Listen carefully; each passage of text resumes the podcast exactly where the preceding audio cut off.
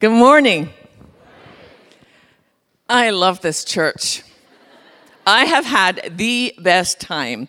And I just want to say to Pastor Dan, thank you for this privilege. I do not take this lightly, that you would allow me to speak into the life of your, your people here. And Becky, you are a delight. Barry and I were able to have dinner last night with Becky and Dan. And you probably know this, but he's this interesting combination of incredible wisdom and depth and extreme goofiness. It's just, it's brilliant. It's amazing, really. And yeah. but it was interesting when I was listening to you sh- share the vision, and there's something, there's something prophetic about the fact that this is happening next Sunday evening on September the 11th. If you ask most people in our nation, how do you remember September 11th? They will tell you that's the day when the buildings came down. I think there's something spectacular that if it becomes the will of the family here, that you will remember September 11th as the day you decided that the buildings are rising up. I think that will be something. As Pastor Dan told you, I was born in Scotland. Although Barry and I live in Dallas now, you can probably tell by my accent that I didn't start there. And one of the verses, it's actually two verses that I grew up with from just being a little girl in our little church on the west coast of Scotland, was a very familiar text Proverbs 3, verses 5 and 6. Trust in the Lord with all your heart do not depend on your own understanding. Seek His will in all you do, and He will show you which path to take. Now, I memorized that as a child. I have it underlined in my Bible. I've shared messages on it. But my question in the last year has been Lord, what does that look like? You know, so often we can know the Word of God, but we don't actually know how to apply the Word of God to our absolute daily lives.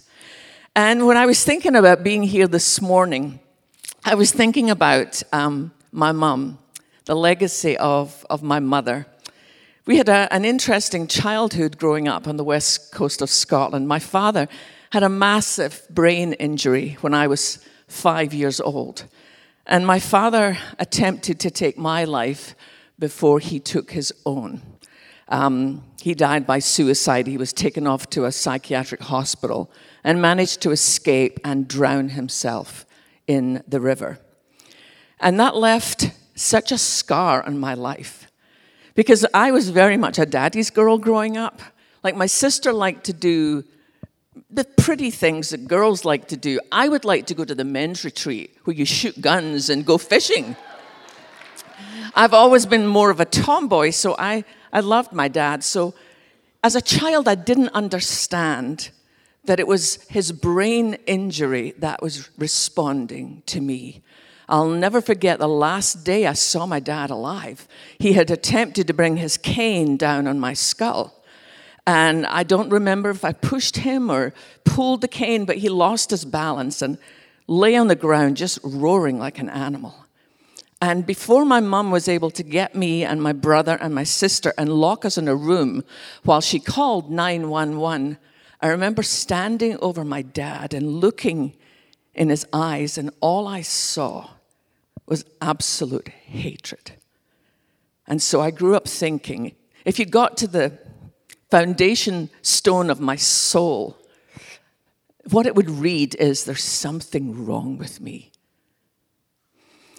But the interesting contrast to that was the life of my mother. And so I, I brought pictures of three things that I have of my mum's that mean the world to me. The first is my mum's Bible. She was given this in 1942 when she was 12 years old. She was given it for um, first prize in a flower pressing competition. And the little Scottish bluebells are still inside the Bible. But the reason I treasure it so much is written on the back's inside cover in her 12 year old handwriting. She's written this Grace is undeserved favor, it is love stooping. And there's something about that that is such a powerful picture to me. That grace, the grace of God, we do not have to earn it. It's undeserved favor, love, stooping. In Psalm 18, verse 35, we read, You give me your shield of victory, and your right hand sustains me. You stoop down to make me great. I was telling the girls um, this weekend that I spend a lot of time working with girls who are caught up in sex trafficking. In fact, back by the book table, I have kind of t shirts or sleep shirts that they make because I get to work with some amazing people. I mean, we literally will go in at midnight and break down doors and have the traffickers arrested. It's like, I love that, kicking down a door in Jesus' name. Or something about that that's just a glorious thing. And then we bring these girls to a place called House of Destiny, where they learn you are not a number to God, you have a hope and you have a future. So, one of the things they do now is they make t shirts for me. And you'll see if you buy one that the name of the girl who actually made the t shirt, she's written it in her own handwriting. But when I was on my last trip in Phnom Penh, Cambodia, I had spent the morning with um, some of the families that live on top of a garbage dump. It's just, I've seen bad places around the world. This was definitely the worst.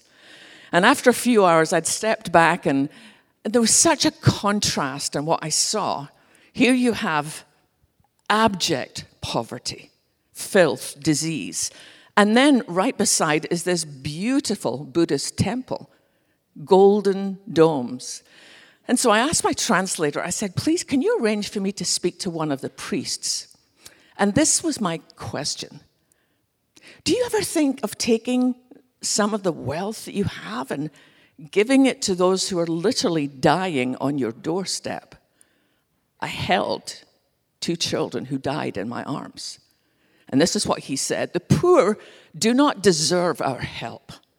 If they will take the little they have and give it to us, then perhaps next time they will be reincarnated into a better life. It's, it's called karma.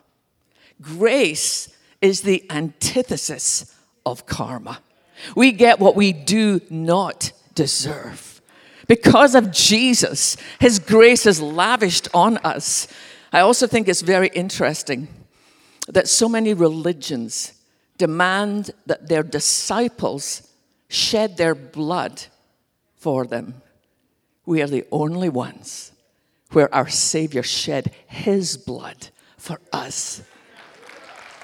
Love is grace stooping. One of the things that um, I realized I didn't sort my notes out last night. Oh, well, never mind. I'll sort them out now. Talk amongst yourselves. There's a beautiful verse in um, Isaiah chapter 40, verse 11. I love this. It says, He will feed his flock like a shepherd. He will carry the lambs in his arms, holding them close to his heart. He will gently lead the mother sheep with their young. How can a shepherd carry a lamb unless he stoops down? to pick that one up. And that's what our Savior does for us. If you feel unloved this morning, maybe you're even looking over everything that happened last week and you're like, you know what, Lord, I blew it again. I'm never going to change. How many chances are you going to give me? I want you to know that when Jesus said on the cross, it is finished, he meant it. He was saying, Bill paid in full. If you feel desperate, and I know what that feels like. At the same age as my father, when I was 34, I ended up in a psychiatric hospital, diagnosed with severe clinical depression and post traumatic stress disorder. And I'll never forget that first night because I thought, I, I literally felt I'd gone to hell. If you base your relationship with God on you getting everything right, and then you end up in a place that makes it clear that there's something seriously wrong. But I discovered that night the truth that David wrote about in Psalm 34 at one of the worst moments of his life. The Lord is close to the brokenhearted and saves those who are crushed in spirit. I think we, des- we understand grace the most when we think we deserve it the least. I shared with the girls a story of bummer lambs, which is when a ewe rejects a lamb and the shepherd has to carry that lamb into his house and feed the lamb and hold it close to his heart. And then when it's big enough, it can go back to the flock, but then when the shepherd comes to the field at the end uh, in the morning, he'll call sheep, sheep, sheep. And the first ones to run to him are the bummer lambs because they know his voice. And I will be a bummer lamb till the day I see Jesus face to face. But it is not the bad news, it's the best news in the world. Does God love his bummer lambs more than the rest? Nope. It's just that we dare to believe that at our worst, the shepherd stooped down and picked us up and held us close to his heart. And we know his voice, and we are not following anyone else. The other thing I wanted to show you that I brought of my mum's are the pearls that she wore on her wedding day. You can tell they're old. It comes from a little store in the town where we grew up in Scotland. The reason I love these so much is I mean, I have the picture sitting on my desk of my mum and my dad on their wedding day, and mum has those pearls on. But the more I studied about pearls, I realized there's a profound spiritual lesson here. I don't know if you are aware of how a pearl forms. It's when a grain of sand gets inside an oyster and it irritates the flesh. So the oyster will coat that grain of sand with saliva, with calcium, and it can take up to three years. But a pearl is formed. So a pearl is simply a victory over tribulation. A victory over tribulation. You know, this will probably not be any news to you if you've lived longer than 10 minutes. Life is full of irritations. And honestly, perhaps more now than ever. You have to be so careful about what you say to anyone, or they're going to be offended by it or cancel you. And I'm like, listen, Jesus canceled my debt at the cross. You're not canceling me. but there's something about that truth, because I saw that in my mum's life. She was only 33 when my father took his life by suicide. And I watched the struggles. My brother and my sister and I, we were the poor kids in our school. We were the ones that got free school uniform and, and free school meals. But I saw the faith of my mom. I mean, I would see one irritation come in after another, and she would just coat it in prayer. I realized my mum spent her whole life making pearls. I have had the privilege over the years of being very close to, to Billy Graham and his family. And Will Graham, his grandson, and his wife Kendra have a daughter who struggles with um, Asperger's, Asperger's syndrome. And so she struggles a little bit more. She also has dyslexia. So schoolwork can be really difficult for her. It takes her longer to do things than it takes most people and the other children in the family. And one night they sat down and they were watching, um, it might have been on Discovery Channel, but it was Life Under the Ocean. And the gentleman who was hosting it talked about pearls and talked about how pearls are made.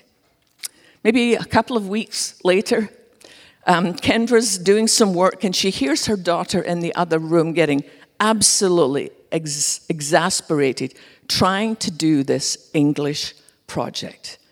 It would have taken probably most of the other kids in the class maybe 20 minutes to do, and she was on her second hour. And the mum heard her take her pencil and throw it up against the kitchen window. So Kendra said to her daughter, Listen, honey, just if you'll give me five minutes, I'll come in and I'll help you finish your project. But this eight year old girl said, No, it's okay, mom. I'm making pearls in here. I cannot begin to tell you how radical that is in my own life. It's like we either see everything that comes into our daily life as an irritation to complain about or something that we can quote in prayer and let God make pearls of our lives. Do you know, I think it's fascinating in the book of Revelation when it's talking about this new heaven and earth, that there's gates, and every gate is made up of one pearl. One. Speaking to the suffering that Christ went through to make those pearls. I told you that I spent a month in a psych hospital, which was something that initially I was ashamed of. I remember I had been co host of the 700 Club at the time, and the day I left, one of our senior staff said, Sheila, do not go. If people know that you've been in a psych hospital, no one will ever trust you again. You will never be special again. But I discovered that sometimes God will take you to a prison to set you free. And that's what He did for me. I remember one night, um, I was sitting in the corner of my room. I had a room to myself. It's kind of different, no locks on anything, you know, no proper mirrors or anything that you could hurt yourself with. And I was sitting in the corner of a room with a Bible and my notebook. And I was asking the Holy Spirit to help me separate what I'd believed all my life from what is true. Because I'd felt, you know, I have to be good enough because if your own dad, who once loved you, could seem to hate you, that's got to be possible with God too. And as I began to wrestle with those things and write down everything that I had believed and then canceling it, I guess I must have been kind of talking to the Lord out loud, which isn't unusual in a psychiatric hospital, to be honest, but there you go. But one of the nurses came in and she said to me, Are you okay, Sheila? Can, can I get you something? And I looked at her and I said, I'm just making pearls. If we could get that. You see, God is sovereign. Nothing is going to happen to you or to me today or tomorrow that doesn't pass through his sovereign hands. Do we understand it all? Absolutely not. But is he God? Is he worth our trust? So I just encourage you the next time that you find yourself irritated or frustrated or you want to snap back at someone, remember this calling that we get to make pearls. The last thing is, um, I got a call about four o'clock in the morning. I hate when the phone rings in the middle of the night. I mean, nobody calls to tell you good news in the middle of the night. So the minute the phone rang, I knew something was wrong. And it was my sister, Frances, calling from Scotland to tell me that my mom had taken her last breath on this earth. And even though she was about to turn 88, I don't think you're ever quite ready to say goodbye to your mom. I mean, it just really broke my heart. So I booked a flight the next day to fly from Dallas to London and London up to Glasgow, Scotland. And when Barry's mum and dad died, he was born and raised in Charleston, South Carolina. And traditions there, when someone dies, are very different than I'd experienced. You know, there was a, like an official viewing where people came to pay respects. There were enough casseroles to feed America. I have no idea what that's about. And then we would have, and we chose, you know, kind of beautiful casket. That, Scotland, that does not happen. In Scotland, when you die, you're dressed in a simple robe, placed in a simple pine box, and that's it. But I wanted to see my mum one more time. Now, I knew she wasn't there. I knew my mum was home free. But I called the funeral home and I said, I realize this isn't normal, but is there any way I could see my mom? And they said, Yes, we can do that. So I drove to this little funeral parlor and I walked inside and they said, She's in that room over there. And, and I walked in and all I wanted to do was just kneel down and say, Well done, Mom. Well done. You spent your life making pearls. My father was very violent with my mom and with me before he died. She never for a moment stopped believing that God is good and that God is in control. I was given the privilege of speaking at my mom's service. And it was a new pastor, I mean, not the pastor that I'd grown up with or that had known my mom well. But I decided I wanted to go in the morning before and make sure that the chairs were all laid out properly. And they'd laid out, I don't know, like 40 chairs. And I said to the pastor, I think you actually might need more than that. You know, my mom had a lot of friends, and he was like, No, no, trust me. I've done several funerals here in the church. This is more than enough. And I said, Actually, I think you might need more than that. And he was like, Please trust me. I'm from Ireland.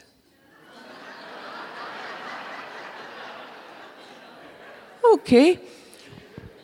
And then he left. So I put out a hundred more chairs. It wasn't enough. The church was packed.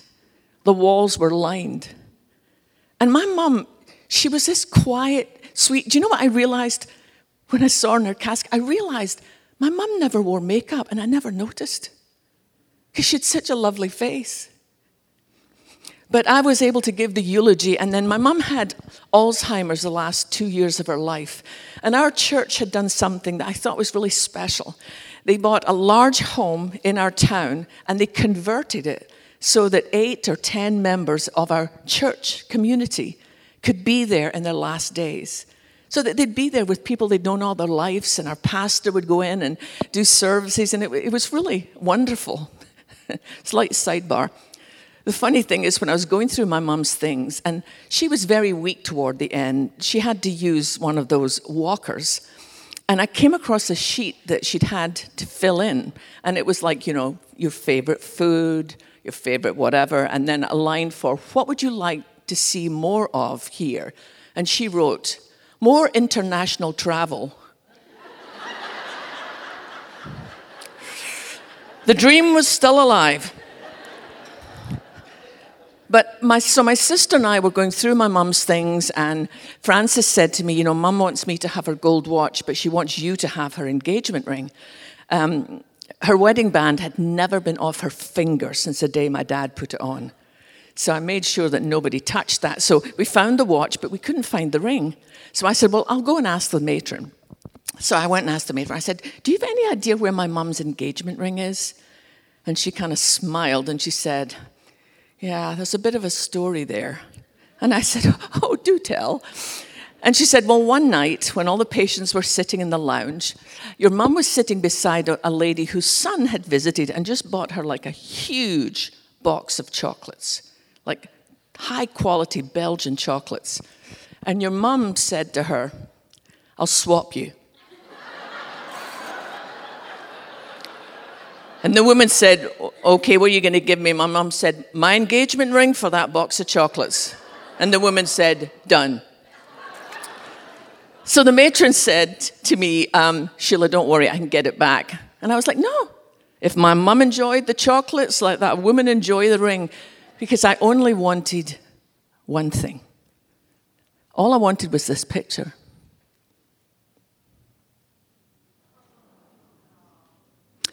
For as long as I have been able to read, that's been above my mum's bed all her life. She woke up every morning under that banner, Yes, Lord. And she laid her head down on the pillow every night under that declaration, Yes, Lord. And I used to tease her when I was a teenager. I would say, Mom, you don't know what you're saying yes to. And she said, No, but I know who I am saying yes to. That's what I brought back. I have it tattooed on my wrist. Yes, Lord. There was a guy called Dag Hammarskjöld. He was secretary of the United Nations. And he had an apartment in New York for whenever he was doing business there. And he kept a journal from the moment that he gave his life to Christ until the last entries just a couple of days before he died. And it was eventually published. I have a copy. It's called Markings. And he wrote something in it toward the end of his life that I thought, that's huge. I don't know if I can pray that, but I wrote it in my Bible. He said, For everything that has been, thank you. And for everything that will be, yes. I thought, Lord, for everything that has been, thank you. You know, my, my father's suicide, the, the years of, of agony as a child, struggles with mental illness, and for everything that will be, yes. And what if that means that something's going to happen to Barry? Or what if it means something's going to happen to our son, Christian? But I recognized there was something in the weight of those words that I wanted to be able to pray. And so I began just every day. And I realized it was never about me becoming a more spiritual woman or a, more of a woman of faith. It was all about coming to understand who He is. Jesus changes everything. I don't care what they say on the news, in the newspapers. I don't care who's in the White House. I know one thing for sure God is on the throne. God is sovereign. God is sovereign. He is in control. And I literally, I pray that every day. I get up under that wee picture now and I say, Yes, Lord. And I don't know what I'm saying yes to, but boy, I sure know who I am saying yes to. How would it impact every one of our lives if we determined from this moment on, I am going to live a yes, Lord life? Our nation is in trouble. And sometimes when they look at us, we don't look that different. I love in Peter's first letter where he says, always, not on Sunday morning, always be ready to give a reason for the hope that is within you. So for you and I, we should live lives that demand an explanation. My friend Sammy Rodriguez says, when you're a believer and you walk into a room, the atmosphere should shift because of who lives inside of you. I want to um, finish my time this morning with a song that I got to record with the London Philharmonic Orchestra.